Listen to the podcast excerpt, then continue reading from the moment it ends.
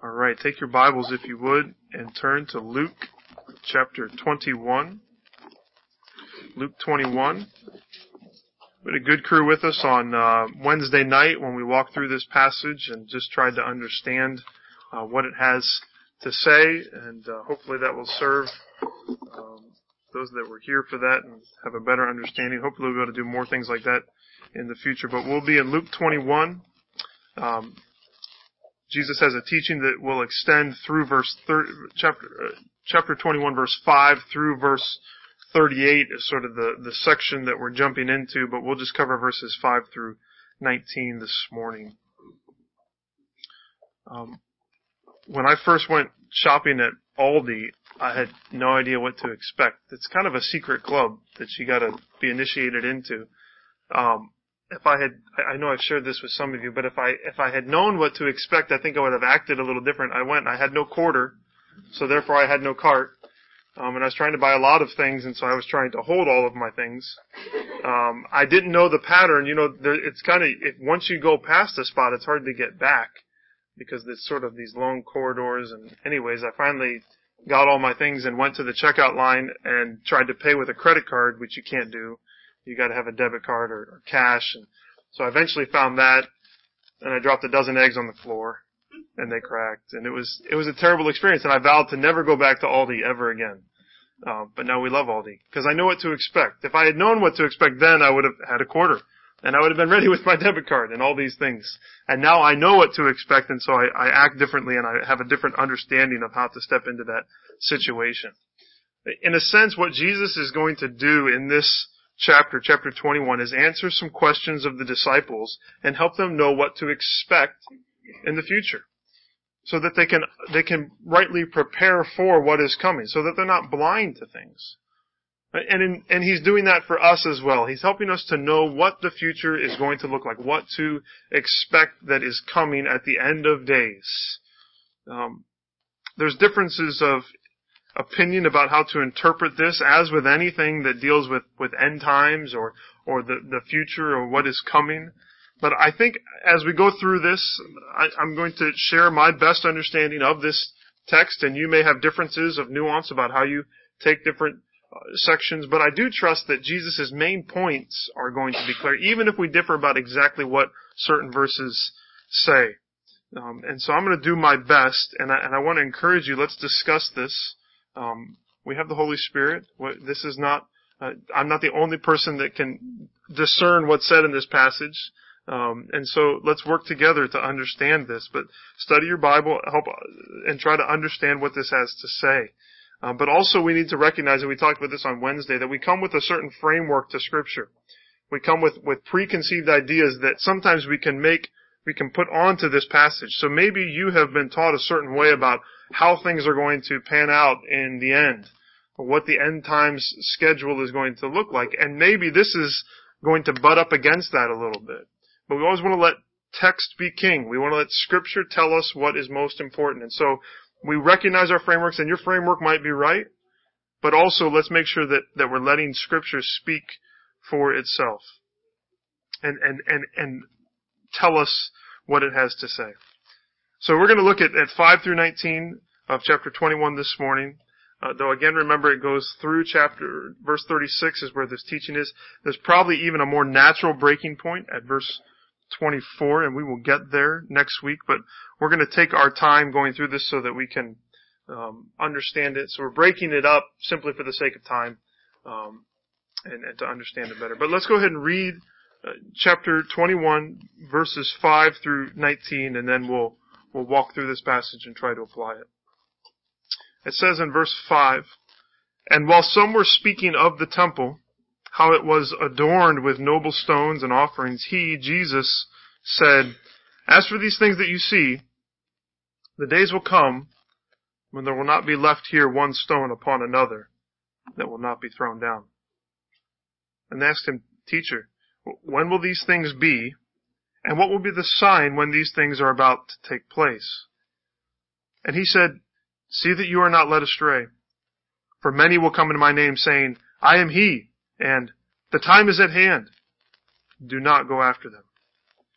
And when you hear of wars and tumults, do not be terrified. For these things must first take place, but the end will not be at once. Then he said to them, Nation will rise against nation, and kingdom against kingdom. There will be great earthquakes, and in various places famines and pestilences, and there will be terrors and great signs from heaven. But before all this, they will lay their hands on you and persecute you, delivering you up to the synagogues and prisons, and you will be brought before kings and governors for my name's sake. This will be your opportunity to bear witness. Settle it, settle it therefore in your minds, not to meditate beforehand how to answer, for I will give you a mouth and wisdom which none of your adversaries will be able to withstand or contradict. You will be delivered up even by parents and brothers and relatives and friends, and some of you they will put to death.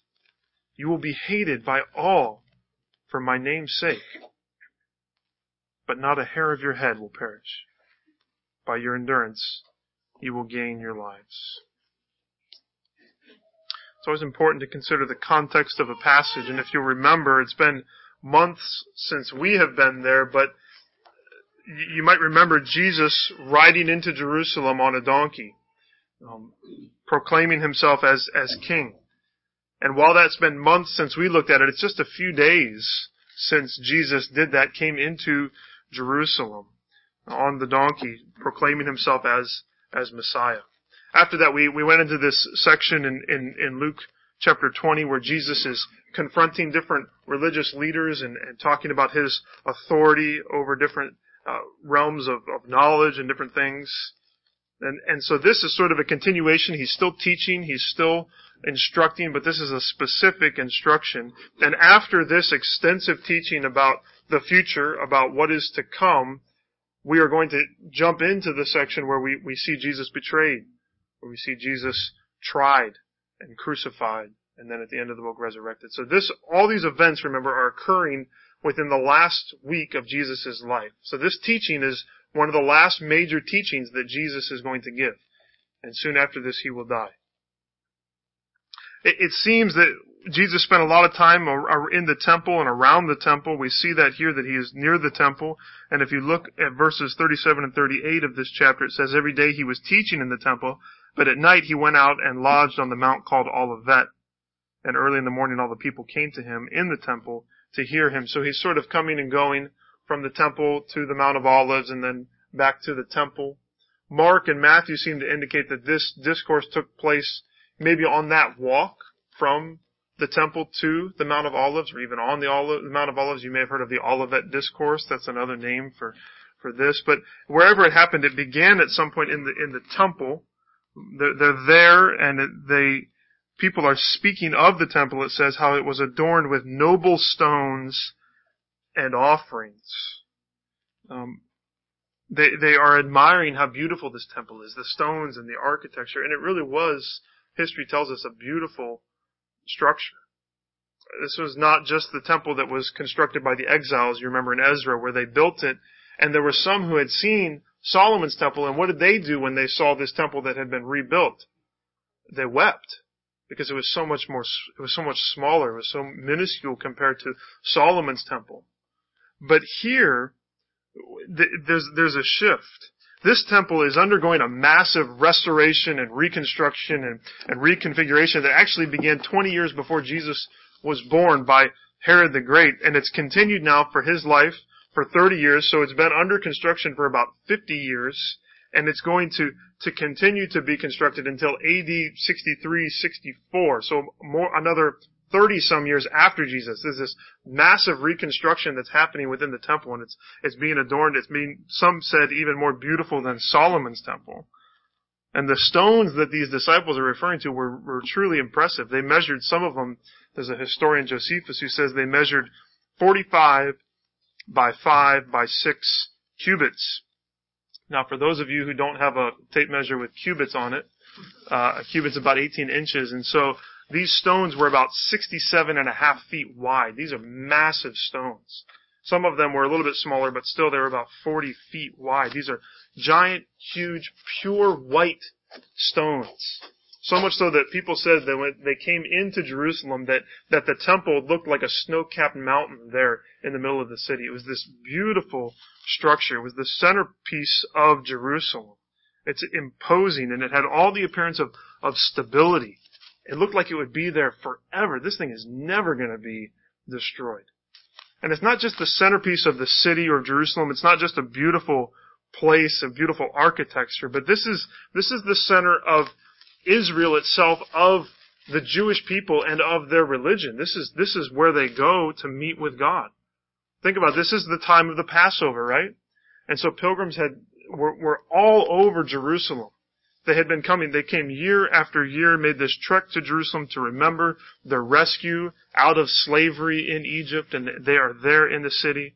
And you can imagine for the past 50 years they keep coming, and every time they come, they go to the temple and see how it's changed, how it's become even more beautiful. It's, it's growing, it's, it's, it's growing in beauty, it's growing in, in size. It's this beautiful place.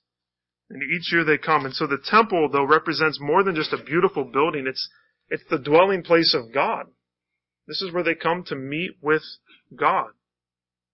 So it's amazing then to hear Jesus' response to his disciples. They say, Jesus, look at these beautiful stones. Look at this beautiful temple. And you might expect him to say, yeah, it's breathtaking. Or, or maybe, you know, he's come in on this donkey. Maybe they want him to say, and soon the glory of this temple is going to be restored because my kingdom is coming here. What does he say? Says the exact opposite of what anyone would expect. He says, you see this temple? You see all these beautiful stones? There's a day coming when not one stone will be left on top of another. This temple, he says, is going to be completely and utterly destroyed. My son likes to play with blocks. He likes to build towers. And like any two-year-old, three-year-old, he also likes to destroy those towers. You've all experienced this, right? And when, when, when he destroys a tower, he destroys it. He levels it. I mean, two blocks on top of each other is not destroyed. They need to be pushed off. Completely decimated. And that's in a sense this picture here, that this temple is going to be totally and completely destroyed of course, we see if you know anything about modern day Israel, there is still the, the, the Wailing Wall, the Western Wall that is there, that still stands, and that doesn't go against what Jesus is saying here. It is, in a sense, um, hyperbole or, or a metaphor of sorts. He's, he's making the point that the temple in Jerusalem will be totally, completely destroyed. And it was. This is not the first time Jesus has talked about the destruction of Jerusalem and the temple. He did it in chapter 13, verses 34 through 35. And you remember, we, we recently looked at 19, 41 through 44. This is what Jesus says. Remember, he's riding the donkey in, and he starts to weep. He weeps over the city. He says, Would that you, Jerusalem, even you had known on this day the things that make for peace. But now they are hidden from your eyes. For the days will come upon you when your enemies will set up a barricade around you and surround you and hem you in on every side and tear you down to the ground, you and your children within you. And they will not leave one stone upon another in you, because you did not know the time of your visitation. So those who hear Jesus say this thing is going to be destroyed, those that admired and loved this temple, they hear him say, it's all coming down. They say, when? When is that going to happen? And what will be the sign? So it's two questions. When will these things be? And what will be the sign beforehand that warns us that these things are going to happen. It's interesting they don't respond by saying, oh really? They don't say, are you sure Jesus? Because this temple looks pretty secure to me. What do they say? When is it going to happen? And what will be the sign? Why? Because they believe that Jesus is a true prophet. And that what he says will truly indeed happen. So the disciples ask, when will this be? What will be the sign of its coming? And it's in response to these two questions that the teaching flows. That we need to remember that. I want to emphasize that because Jesus is going to answer those questions. His response is, is based on those two questions. When will the temple be destroyed, Jesus? And what will be the sign beforehand that the temple is going to be destroyed? If we come to this passage assuming that as Jesus is talking about the future, he's talking about something that is future for us, that everything in here is future for us, we will get confused and we won't understand the passage correctly because he's speaking to the disciples, right? And these events for them, some of them were future for them, but for us, they are history. They have happened. Jesus predicted they would happen. They did happen. But if back here it is future for the disciples And for the listeners of that day, and even for the early readers of Luke, this was coming. But for us, it's something we can look back and see. So part of what Jesus is doing here is, is getting rid of the confusion that surrounded the, the destruction of the temple and the end of all times. Because if you're a Jewish person in Jerusalem and you hear the temple and Jerusalem are going to be completely destroyed, you assume that is also the end of the world. That, that makes total sense for them. If the temple's destroyed, then the end of the world is coming and the Son of Man is coming back. And Jesus is trying to clear up that distinction to say, listen, yes, the temple will be destroyed, but that is not the end of the age. That is not when the Son of Man will return. These are distinct and different things. Darrell Bock was helpful to me on this. He says, Luke clearly shows how the destruction of AD 70, that's the destruction of the temple and of Jerusalem in AD 70, is distinct from, but related to, the end. The two events should not be confused, but Jerusalem's destruction, when it comes, will guarantee as well as picture the end. It will guarantee that what Jesus said about the end is true, and it will also picture what Jesus says about the end is what it's going to look like. It will guarantee as well as picture the end, since one event mirrors the other. Both are a part of God's plan as events move towards the end. So here's what I want us to think. Verses 8 through 24 as far as I understand and interpreting it, refer to the destruction of the temple in Jerusalem and of the city of Jerusalem. And, and they, they tell forth that event clearly, but they also mirror or foreshadow what the end of all time will be like. I hope that makes sense. So, Jesus is talking about the days preceding the destruction of Jerusalem. What did they ask for? They asked for a sign. And now what Jesus is going to do in verses 8 through 11, he's going to say, here's some characteristics of things that will happen before the temple is destroyed in Jerusalem, but they are not the sign that it's going to happen. And, and he says there's going to be a period of time, a time of deception and distress. So verses 8 through 11, I just, well, we can call it a time of deception and distress. Verses 8 through 11, they talk about Jesus is thinking about um, these things that will mark the end. It says there in verse verse nine, these things must first take place, but the end will not be at once. The end. What are they asking about? The end of what? The end of the temple. I think that's what the end there is referring to, that he's talking about the end of the temple. The end of the temple, the end of Jerusalem will not happen right away.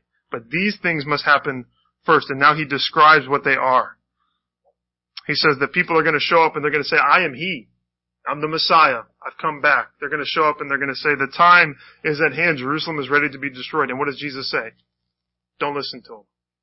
Don't go after those guys because it's not yet. That is not the sign. If someone comes and says they're me or says the time is at hand, that's not me. Don't listen to them. And he says when you hear another thing, when you hear of of wars and tumults, don't be terrified. Because these things have to happen first, but the end is not coming yet. There's going to be difficulty.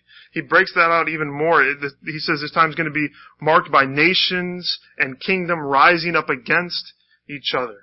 It's going to be marked by, by, by wars and the, the threat of war. It's going to be, it's going to be marked by earthquakes, by famines, by natural disaster, by, by pestilence, disease. And Jesus assures us here that in those days, before armies come and destroy Jerusalem, that these things are going to happen, but that is not the end yet, he says. All these things are signs that the temple will be destroyed, but they are not right, they, they happen before it will be destroyed. Mark says they're labor pains. They're a signal that something is going to happen, but just because labor pains start doesn't mean the baby's coming now. I know that from personal experience. It's usually labor pains in like 24 hours, you know, long time to be in labor. Not that I've really experienced it that much, but, um, so there's, there's, there's these, these things that are going to happen, but there is a final sign that's coming, but this is, these things are not the final sign, is what he's saying. Now, remember, this, this is what's happening before the destruction of Jerusalem and the temple, but yet it also mirrors what the end times will be like for us. He says they will be marked by, by false messiahs, rumors of wars, fighting, earthquakes, destruction, disease. But that is not the sign that the end has come. Isn't that the case for our days? Isn't it, hasn't it been the case for all of history? That there are these labor pains, even Paul talks about that, these labor pains that creation feels, groaning as it were, waiting for the redemption of all things. But it's not a sure sign that the end is coming. So for all of history, since Jesus left until the present time, there have been nations rising up against nations. There have been wars. There have been tumults. There have been people saying, I'm the Messiah. There have been, there have been pestilence. There's been disease. We can think about in our own day, just think about something like Ebola that wipes through. If that's not a sign of, of disease, there's famine in Somalia. These things exist in the world. And Jesus is saying, those things will happen, but the end is not yet. And I think that's what Jesus is, is saying and what, why Luke gives this to us. Because otherwise we would say, well, that's all related to the destruction of Jerusalem. But there is a mirror for us that says these false messiahs are going to show up. Don't listen to them. And when wars and rumors of wars and nations rising up against each other and earthquakes and all these things, yes, it's a sign that I will come, but it's not a sign that I'm coming now. It's labor pains and it reminds us that Christ is coming. We need to beware Beware of those who have some sort of special knowledge about dates and times and when Christ is coming back. Beware of, of, of drawing exact parallels between the newspaper and specific events in Scripture. We can say the nation will rise against, we can see wars and say, wow, Jesus is coming back at some point. It's a reminder of that, but it's not the full and final sign. He's going to give us that later. We should be reminded that the coming of the Son of Man, remember, is going to be crystal clear. We saw that in Luke 17, 22 through 24. Jesus says to his disciples, The days are coming when you will desire to see one of the days of the Son of Man, and you will not see it. You'll want the end to come. You'll want me to return, but it won't happen. And they will say to you, Look here! Or, Look there! Same advice. Don't go follow them. He says, For as the lightning flashes and lights up the sky from one side to the other, so will the Son of Man be in his day. You remember that? It's going to be crystal clear. It's going to be like lightning a lightning bolt that lights up the sky, it'll be clear that it's time for him to come. And we're going to see next week that he's going to give a specific sign. Remember, they want to know when it's going to happen? He says, just a preview, verse 20, but when you see Jerusalem surrounded by armies, then know that its desolation is coming. You want the sign? That's the sign, he says, when Jerusalem will be destroyed. And then in verses 25 through 28, he's going to give us more specifics about the return of the Son of Man. So be here next week for that. so the the point here though to remember is that he says in verse 12 before all of this. So there's something else coming in verses 12 through 19, but but 8 through 11 happen this period of, of deception, of, of distress, of destruction, this time before Jerusalem is surrounded, before Jerusalem is invaded and decimated. All these things are going to happen. But even before all of that, even before that time of deception and distress, something else is going to happen. See that key word in verse 12? But before all this, meaning before the events of verses 8 through 11, something else is going to happen. We'll track it together. This is, it wouldn't it be nice if he just had a chart or just laid it out chronologically? So 8 through 11, it's going to happen before the destruction of Jerusalem, but it's not the final sign. And he says, even before all of that, the events of the things of verses 12 through 19 are going to happen. Okay? So what's 12 through 19 talking about? 8 through 11 describe a time of deception and distress. Verses 12 through 19 describe a time of persecution and witness. Verses 12 through 19 describe a time of persecution and witness. Jesus says that before anything else happens, this time of persecution will happen. Persecution from world powers, persecution from those that are closest to you. And as he writes these words, it's almost as if he's outlining the book of Acts as you read through these things. That he's talking to the disciples and he's telling them what they can expect. Because if you read through these and you start to think about the early church, you can see all of this fulfilled in the book of Acts. You look at verse 12. They will lay hands on you and persecute you, delivering you up to the synagogues and prisons. Doesn't that happen right at the beginning of the book of Acts? that, that Peter and John go into the temple and heal man, and what happens? They're drugged before the rulers, and they have to give some sort of testimony and talk about uh, what's going on. You think about Stephen, who's martyred. He speaks of what the temple represented, that it wasn't the dwelling place of God, but rather that God does not live in places made with hands. And what happens to Stephen? He's martyred, such that a persecution breaks out and spreads through the whole land, and people are leaving Jerusalem because of that. And so it says that you will be delivered uh, and you will be brought before kings and governors for my name's sake. Who else but Paul comes to mind who stands before Felix and Festus, who stands before Agrippa? They are brought before these rulers for the sake of Jesus. Later on, he says, I, he says in verse 16, you will be delivered up even by parents and brothers and relatives and friends. Families would turn on them. And some of you, he says, they will put to death. We can think of James, who was killed. We can think of the eleven disciples, that ten of them died violent deaths. They were martyred. Of course, John just got thrown onto an island to die, which I guess that isn't violent, but still it's persecution. They will put you to death. Verse 17, you will be hated by all for my name's sake. And, and so you can imagine Jesus speaking to his disciples, to his followers, and he says, before Jerusalem's destroyed, all this craziness is going to happen. And before even that happens, there's going to be a period of persecution. You guys will be persecuted. This is coming. It's coming very soon for these guys. Maybe within the year you might think that these guys are going to be persecuted. They're going to be thrown out of their homes. They're going to be hated by all people for Jesus' sake. Why is he telling them this? He's preparing them. They need to know what is coming. You need to expect that you will be persecuted.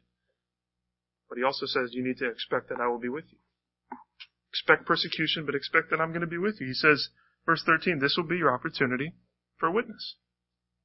It, it doesn't have a, a, negative view of this. He says you're going to be persecuted, and this is going to be a great opportunity for you to tell about the gospel, about why I have come, about who I am as the Messiah.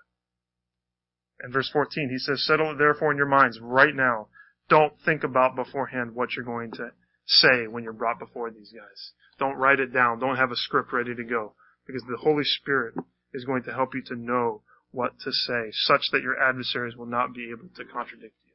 We see this in Acts when Peter and John stand before the councils and they, they give the answer and what do they say? They say, where did these guys come from? They, they could tell that they had been with Jesus. They said, these guys are unschooled. They're not taught in the synagogue. They're not, they're not taught by some leader, but yet they know exactly how to answer and we can't refute the words that they are saying. Expect to be persecuted, but expect that I will be with you. I will give you the words to say. And remember, this is a mirror. So this will happen before the destruction of Jerusalem and before all those other previous signs, before those labor pains. You will be persecuted and you will be witnesses. And that's a mirror of the present day church, isn't it? That this is a period of persecution and witness. Why does Jesus tell us this? So that we would know what to expect. Don't be surprised when you are hated by all for the sake of Jesus. Don't be surprised when you are persecuted. Don't be surprised when your family turns against you. Don't be surprised when governments and religious institutions come up against you. That's what marks the end of the age. That's what marks the, this period before Christ comes. It's a time of persecution, but also a time with opportunity for witness. This opportunity to speak forth the truth of the gospel. Isn't that what this time is? That we are rejected by the world, but yet we, we, we see it as opportunity to tell forth the greatness of the gospel. Sometimes I think we look at persecution and we automatically assume it's, it's a negative thing, but Jesus says no, it's not purely negative. It's this, it's an opportunity. All the distress, all the pain in our lives is opportunity to witness to Christ. And He says, I will give you words to say. So there's some promises, I think, and some, some purpose that we can understand that we can take from this. We can know that persecution is an opportunity to witness. When, when tough times come, we can know that persecution is an opportunity to witness. So don't, don't take hardship in your life as this is hardship and I want to get through it. Say, this hardship's an opportunity. This is my opportunity, Jesus said, to witness. And in that, we, we know that persecution is an opportunity to witness. We can also trust the promise that God will give us words and wisdom. we can trust that God will give us words and wisdom. That that promise is true for us. He will help us to know what to say when persecution comes, when difficulty comes. I don't think that's a promise for me as a preacher.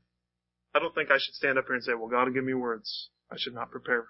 What's he talking about? He's talking about persecution. That when someone is persecuting you, I will give you words to say. Hopefully this isn't persecution for me. We can trust the promises of God that He will give us words and wisdom. And then third, we can find hope in the truth that God protects our souls. We can find hope in the truth that God protects our souls. And I, that's verse 18, isn't it? Not a hair of your head will perish. How's that possible, Jesus? How's it possible to be persecuted and killed? How's it possible for Paul to have his head cut off and not a hair of his head perish? How does that work? I think what Jesus is pointing to is that ultimately they can kill the body, but they cannot kill the soul. He said it in Luke 12. I tell you, my friends, don't fear those who kill the body, and after that have nothing more that they can do. But I will warn you whom to fear. Fear him who, after he is killed, has authority to cast into hell. Yes, I tell you, fear him. And then this is interesting. Are not five sparrows sold for two pennies? And not one of them is forgotten before God. Why, even the hairs of your head are all numbered. He keeps bringing up hairs on your head. Fear not. You are of more value than many sparrows. He says, I'm watching over you. I know everything about you. And ultimately, whatever evil they can bring against you, even if they kill you, your souls are protected. You are safe in Christ. There is no fear. And as we endure, we will gain our lives. Let me give you just three sort of closing applications and then um, point to Christ before we take communion together. So just three closing that, that probably would, would sweep over this whole chapter, but we'll just think about these this week and we'll probably reiterate them later on. But one is this, nothing on this earth is ultimately permanent. Nothing on this earth is ultimately permanent. You think about those guys looking at that temple structure and saying, this is beautiful and it's going to be here forever. And Jesus says, no, it is not. There is nothing permanent on this earth. I was watching the news and they were showing the drawings for the new Omni Hotel complex that's going in downtown. It is awesome. It looks beautiful. And it's all going to come down in the end. It will not last. Everything that we see, you can look at the brown right there, this giant high rise, it's coming down. This building is coming down. Number one, World Trade Center. It's coming down in the end. Everything will be destroyed in the end.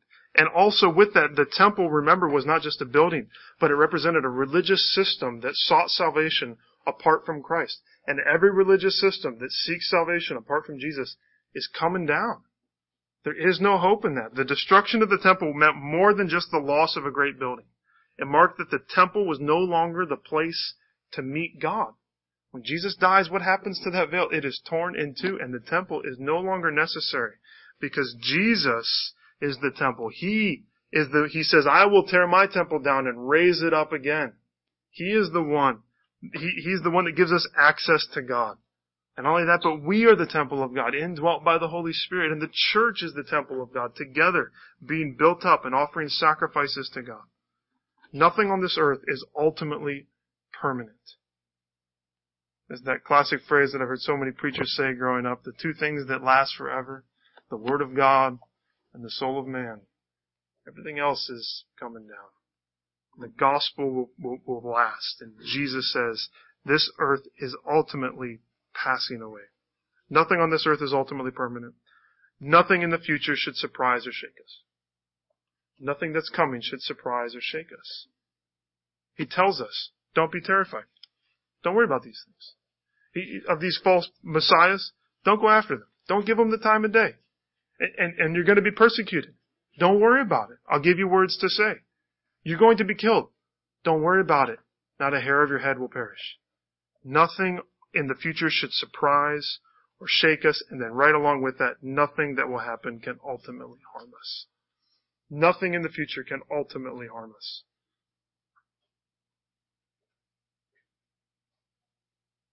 The greatest enemy of our souls is unforgiven sin. Because unforgiven sin can damn us for all eternity. And if Jesus has taken that away, there's nothing left to fear.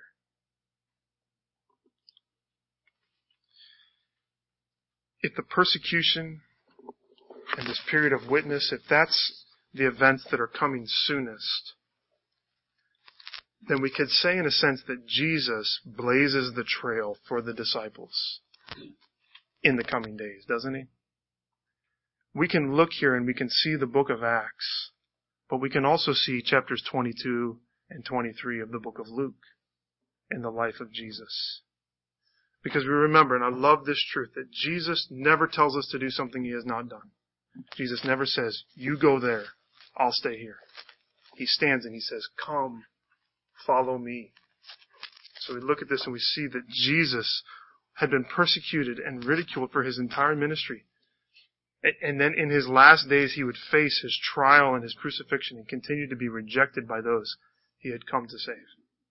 He was rejected by his family. You remember through his ministry, they mocked him. They said he's out of his mind. And then in the end, who's he betrayed by? By one of his closest friends. Someone that he ate with every day. Betrayed by a kiss. The disciples would be delivered up to synagogues and before rulers, and Jesus himself was delivered before synagogues and religious leaders, and then he's placed before governors and, and earthly rulers, and he stands before them. And he himself is killed. He's crucified. He's humiliated. He goes through this. Yet even in his death, he witnesses, he speaks, he has words to say. He has words to say with his mouth and with his actions. He witnesses to the love and to the justice of God. His death screams out the message that sin has to be punished, that God is wrathful, that God is just, that God hates sin, but it also screams out this message that God is a God of love and God is a God of grace who has given his son to purchase our salvation. And ultimately, verse 18 is true for Jesus, isn't it? That no hair of his head ultimately perished. Because three days later, what happens?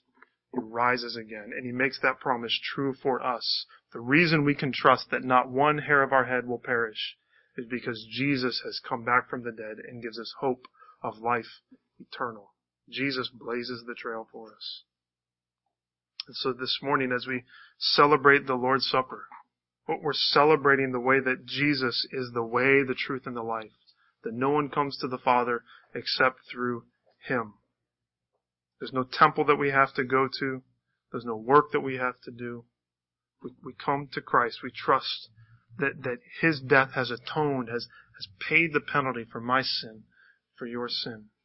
That His righteousness, His perfection are given to us so we can stand before God pure. We can stand as His children. In this meal we remember that Jesus fulfills the words of verses 12 through 19 on our behalf. That He's bruised for us, that he's a lamb led to the slaughter, that he's rejected so that we might be accepted. And then as we take this meal, we remind ourselves that that's the Christ that we want to follow. And we'll follow him wherever he leads. We know that nothing will ultimately harm us, that nothing should shake us, and that nothing but Christ will last forever.